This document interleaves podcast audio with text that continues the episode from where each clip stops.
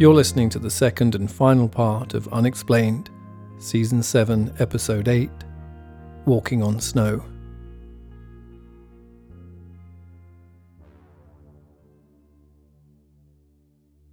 In early February 1954, a man in a silk cravat, golfing jacket, and plimsolls strode confidently toward a small village of tents erected in the yak pastures of the upper Dudh Kosi Valley about 14,000 feet up in the Himalayas.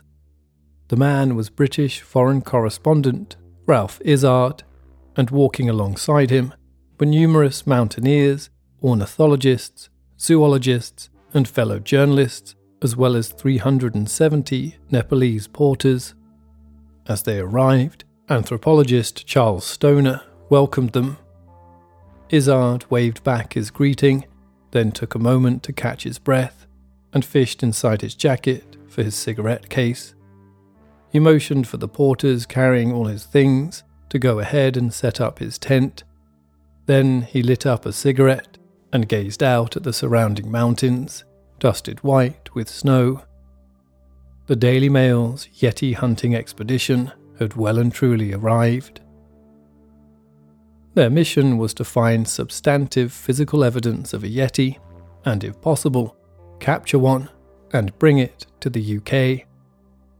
After settling in to what would be their home for the next three months, the team promptly set about devising a plan.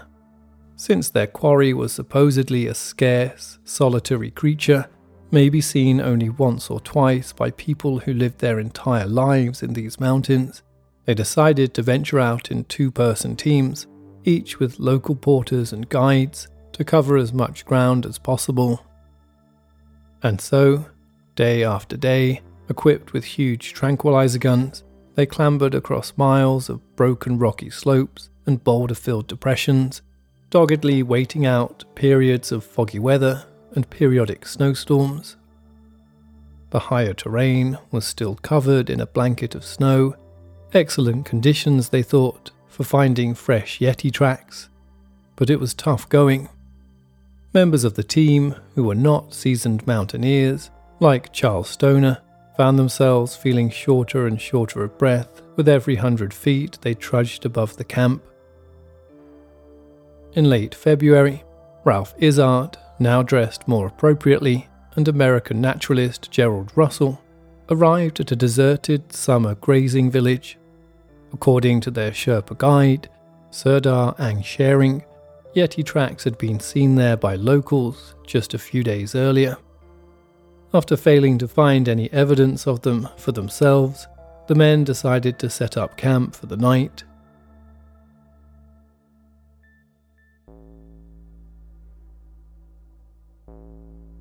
Setting off early the next morning, the men were crossing a slope covered in deep snow on the shaded side of the valley at around 15,000 feet when Sharing began gesturing excitedly.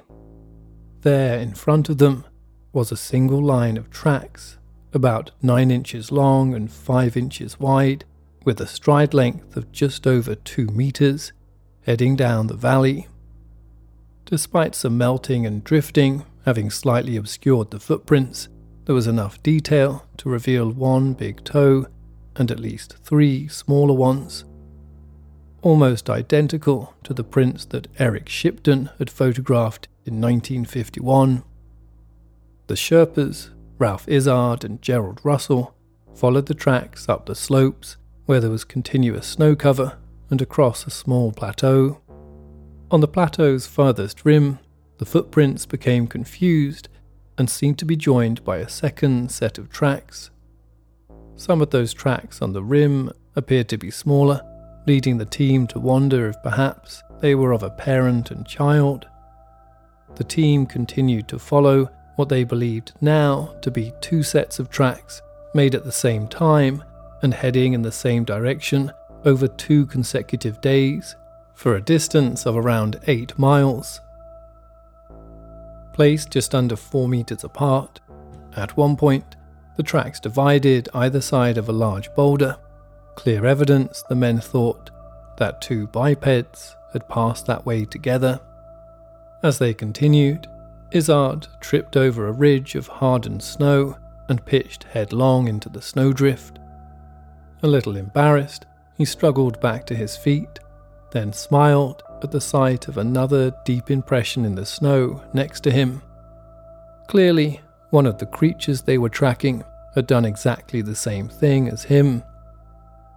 From there, it appeared to have sat down on the snow and slid down the rest of the slope on its backside, before rising and continuing again on two feet.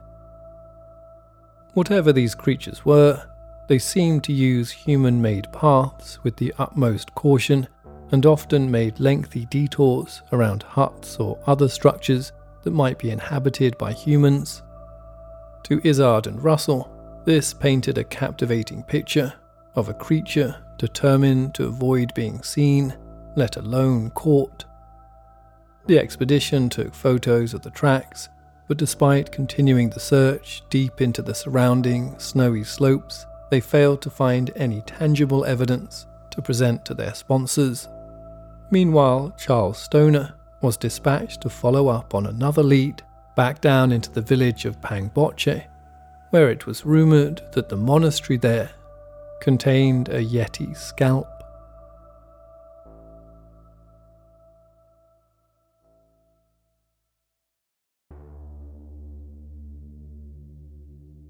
As Stoner and his guide made their way down a winding path through glades of birch trees and rhododendrons, in the distance they heard the sound of ceremonial conch shell trumpets booming out from the monastery across the valley.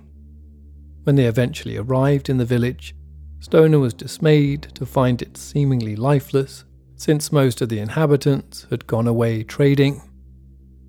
After much searching, he and his guide eventually found an elderly man who looked after the monastery's temple. With the help of his guide, Stoner persuaded him to find the key and let them in. After Stoner laid offerings at the temple altar, the elderly man disappeared into a deep cupboard housing ornaments for sacred dances and returned moments later with a garish looking object. Conical in shape and sparsely covered with stiff, thick, bristle like hairs that were foxy red and black.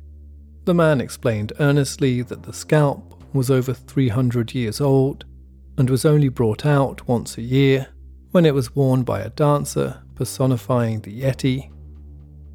Stoner was unimpressed, however. To his mind, it looked more like it had been cut from an animal skin, then fashioned to fit a person's head. Nonetheless, he took some photographs and a few hair samples, which he then sent to London for analysis. The verdict, when it came, was that the scalp was indeed quite old, but that this was not a true scalp at all, but rather, as Stoner had suspected, a piece of skin cut from the shoulder of some indeterminate animal. Another two such sculpts were later tracked down by the expedition, but were similarly disregarded. After 15 weeks of grueling searching, the Daily Mail's expedition came to an end with only photographs of footprints, the alleged Yeti scalps, and a few bristly hair samples to show for all their efforts. For the next several decades, explorers from Britain, America, Russia, and beyond would arrive periodically in Nepal and other parts of the Himalayas to search for the Yeti. The monasteries housing the apparent scalps became places of pilgrimage for many Yeti hunters desperate for physical proof of the creature's existence.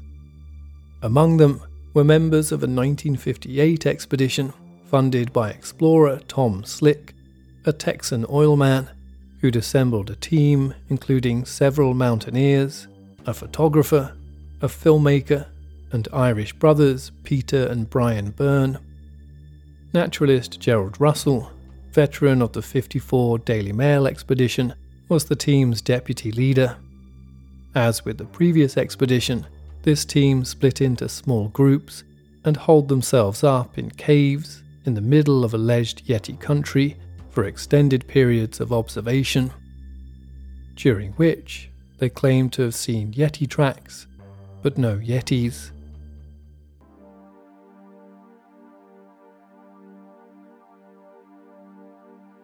Like Charles Stoner before him, Peter Byrne of Tom Slick's expedition visited the monasteries to inspect their alleged Yeti scalps. Some who'd seen them were convinced that they were single pieces of skin, with no traces of stitches or glue, with hair that did not match any known animal. But Peter Byrne was not impressed, noting that it was well known in Nepal that one of them, taken from the Khumjung monastery, was an accepted fake. It was believed to be made around 15 years earlier by a Tibetan taxidermist who was jealous of all the attention that the lamas at Pangboche, the teachers of Buddhism who reside at the monastery, were getting with their Yeti scalp. When Byrne then visited the Pangboche monastery, unlike Stoner, he was shown something else alongside the scalp. What looked like the large, mummified hand of an unknown primate. As the monks explained, many years ago, one of them had climbed to a high cave to meditate, but they'd encountered a Yeti there and soon made a rapid return to the village. When the monk went back to the cave a few days later, he found the Yeti was dead and so decided to remove its scalp and hand. Looking at it now, Byrne could see it was unusually large, around twice the size of a large human hand, and about four times bigger than the average hand size of the local people. Byrne told Tom Slick about the relics, and Slick in turn relayed the news to a Professor William Hill, a primatologist at the Royal College of Surgeons Hunterian Museum back in London. Slick and Hill desperately wanted the hand, but the monks refused to give it to them, believing it would bring disaster to the temple if it was ever removed. Reports of what happened next diverge. In a letter written to mountaineer Mike Alsop, Byrne claimed to have made a donation to the temple in exchange for the Lama's permission to take one finger and replace it with another finger bone from a human hand, which he happened to have brought with him in a paper bag. Others say that Byrne and Slick got the monks drunk one evening, giving Byrne enough time to secretly steal one of the relic's fingers and wire in a substitute bone in its place. Either way, Byrne did smuggle a finger from the Pangboche hand, along with a piece of the leathery mummified skin taken from the palm, across the Nepalese border into India. The real problem then was getting the items from India to London without being caught by customs. While travelling, Byrne received a cable from Tom Slick instructing him to make his way to Calcutta, where Slick had arranged a meeting with his friends, the American movie star Jimmy Stewart and his wife Gloria, who happened to be holidaying in India at the time. Convinced that customs officials would never examine the underwear of a famous woman the finger and skin fragment were then hidden in Gloria Stewart's lingerie case, which indeed was never opened. Despite all that, when the relics finally made it to Professor Hill in London, he concluded that they were most likely human in origin.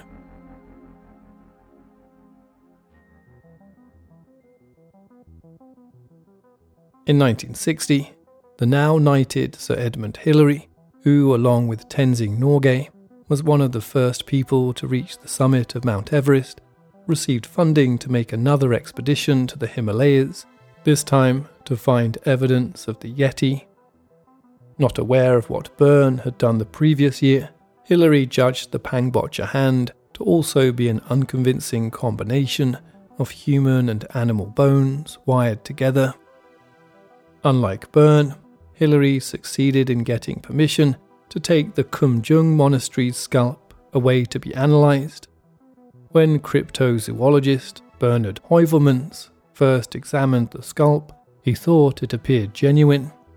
He eventually concluded that the alleged Yeti scalp had in fact been made by stretching some skin from a Himalayan tahr, an animal halfway between a goat and an antelope over a mould. There was no suggestion that either the Khumjung or Pangboche scalps had been made deliberately to hoax outsiders.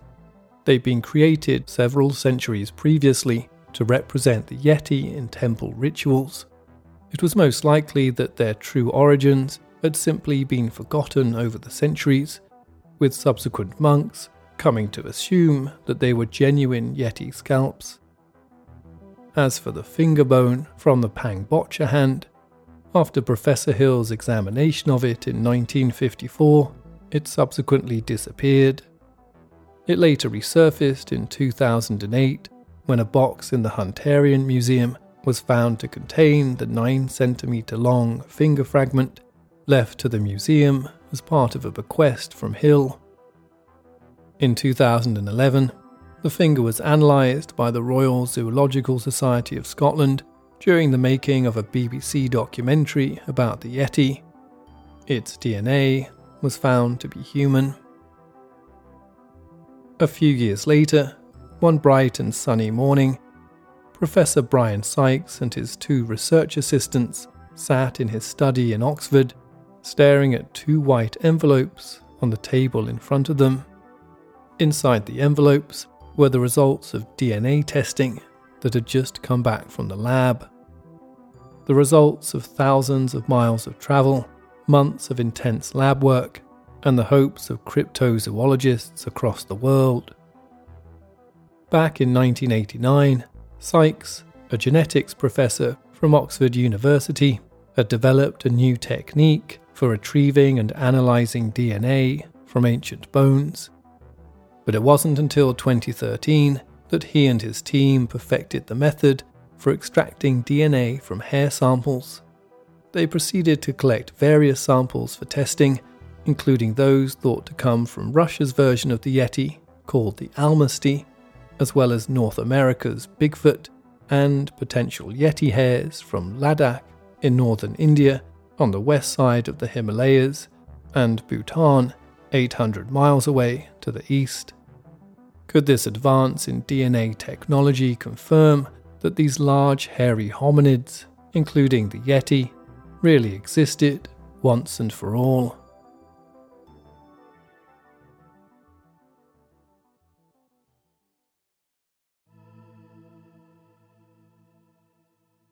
After taking deep breaths, Professor Sykes and his team tore open the envelopes. As they looked from one result to the next, every DNA result showed the hairs to all be from well known animals.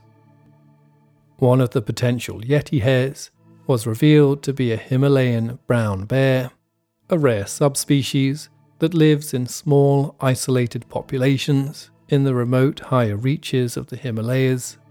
The common name of this bear in Nepalese is Dzute, or cattle bear, and it has long been associated with Yeti stories. More intriguingly, the sample from Ladakh was also found to be a Himalayan brown bear. It was the same story once again in 2017 when Professor Dr. Charlotte Lindqvist and her team at the University of Buffalo College of Arts and Sciences analysed the mitochondrial DNA of nine samples of purported Yeti parts, this time gathered by a crew making a film about the creature. Eight of the nine samples were from local bears. One was an Asian black bear, another a Himalayan brown, and six were the Tibetan brown bear. The ninth sample was from a dog. Once again, serious doubt was cast on more than a century of supposed Yeti sightings. Over the decades, encounters between explorers and possible Yetis have continued. British mountaineer Don Whillans was a fervent believer, claiming he encountered the Yeti while scaling Annapurna, the 10th highest mountain in the world, in 1970. He awoke one morning to find a few human like footprints in the snow around his camp. Then, later that evening, he claimed to have watched a bipedal, ape like creature for about 20 minutes through binoculars as it appeared to forage for food not far from his camp. While climbing solo in eastern Tibet in 1986, the Italian mountaineer Reinhold Messner confronted a creature that he described as standing upright and moving with astonishing agility. Not sure whether he'd seen a human or another animal, he spent the next 15 years searching across Nepal, Bhutan, and Tibet before concluding that the Yeti was in fact a bear. American scholar and veteran Yeti hunter Daniel Taylor has spent 60 years tracking supposed Yeti evidence across the Himalayas, and he has an explanation for how some so called Yeti footprints can be so large. Much like domestic cats, bears often put their hind foot on top of their forefoot print, making an overprint that can quite easily be 32 inches long. During his years of field research, Taylor also noticed that larger prints are typically found on the steeper slopes, where the larger, heavier back feet of a bear going uphill would fall slightly further behind than an overprint on flat ground, exaggerating the size of the compound footprints even more.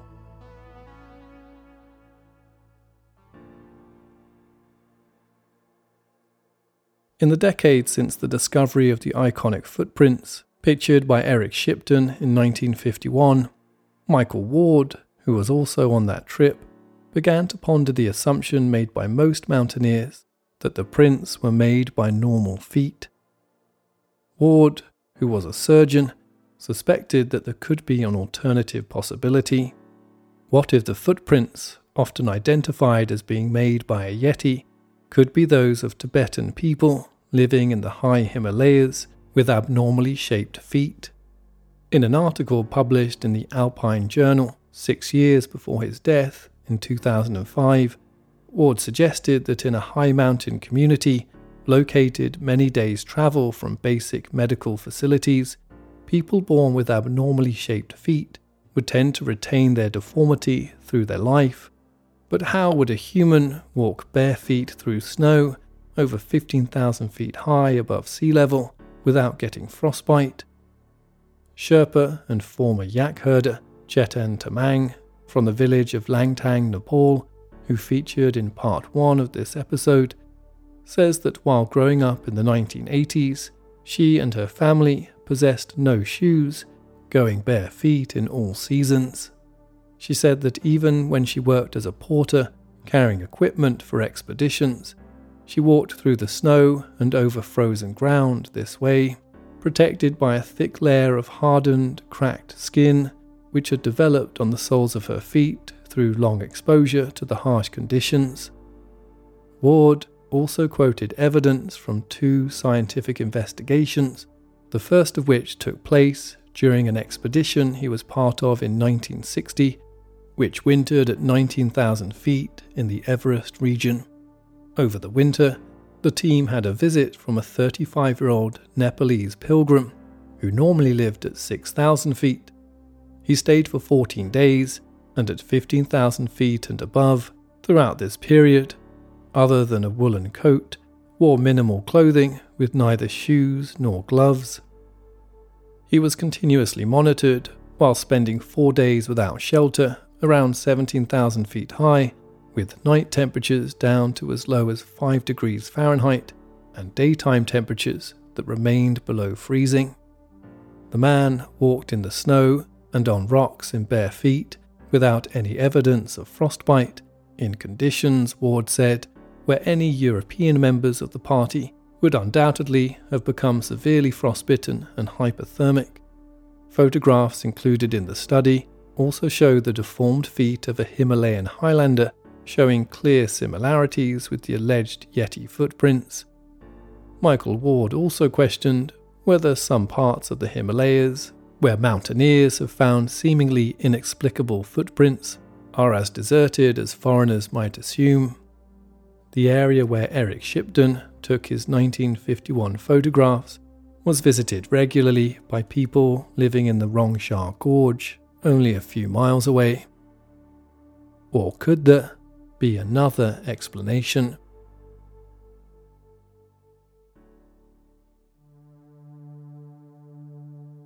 Could a hominid species, assumed to have gone extinct, still be living in small fragmented groups in the remote snowy vastness of the Himalayas? Even acclaimed naturalist Sir David Attenborough isn't sure.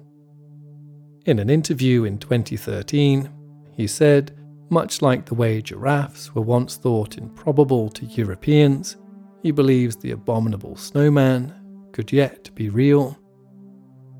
A sister group to the Neanderthals, known as the Denisovans, are known to have lived alongside our Homo sapiens ancestors and may even have been interbreeding with them as recently as 15,000 to 30,000 years ago, according to a detailed analysis of the DNA of people living in Indonesia and Papua New Guinea, published in 2019.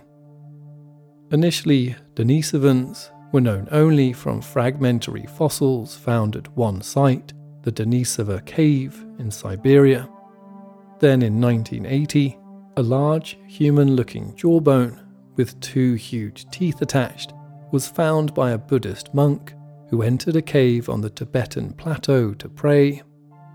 In 2019, results from the analysis of proteins extracted from the bone, published in the scientific journal Nature, revealed that this ancient jaw was in fact from a Denisovan who lived about 160,000 years ago. Not only was this the first conclusive evidence that Denisovans occupied the Tibetan plateau, but it also presents the possibility that they passed some of their genetic traits to Himalayan peoples, including successful adaptation to high altitude, hypoxic environments, and some believe they might even still live among them. Over the decades, reports and theories on the Yeti's existence by people from outside the Himalayas have blown hot and cold. In the folklore of the Himalayan country of Bhutan, it's said that the Yeti is real and yet not real, possessing supernatural powers that enable it to appear in a tangible form and then suddenly vanish, so that those who search for it will be eternally doomed to fail. Despite all the legends, the footprints in the snow, and the endless searching, so far, the complete truth of the Yeti's possible existence remains to this day unexplained. This episode was written by Diane Hope and produced by Richard MacLean Smith. Unexplained is an AV Club Productions podcast created by Richard MacLean Smith. All other elements of the podcast, including the music, are also produced by me, Richard MacLean Smith. Unexplained, the book and audiobook, with stories never before featured on the show, is now available to buy worldwide. You can purchase from Amazon, Barnes & Noble, Waterstones, and other bookstores. Please subscribe to and rate the show wherever you get your podcasts, and feel free to get in touch with any thoughts or ideas regarding the stories you've heard on the show. Perhaps you have an explanation of your own you'd like to share. You can find out more at unexplainedpodcast.com and reach us online through Twitter at unexplainedpod and Facebook at facebook.com forward slash unexplained podcast.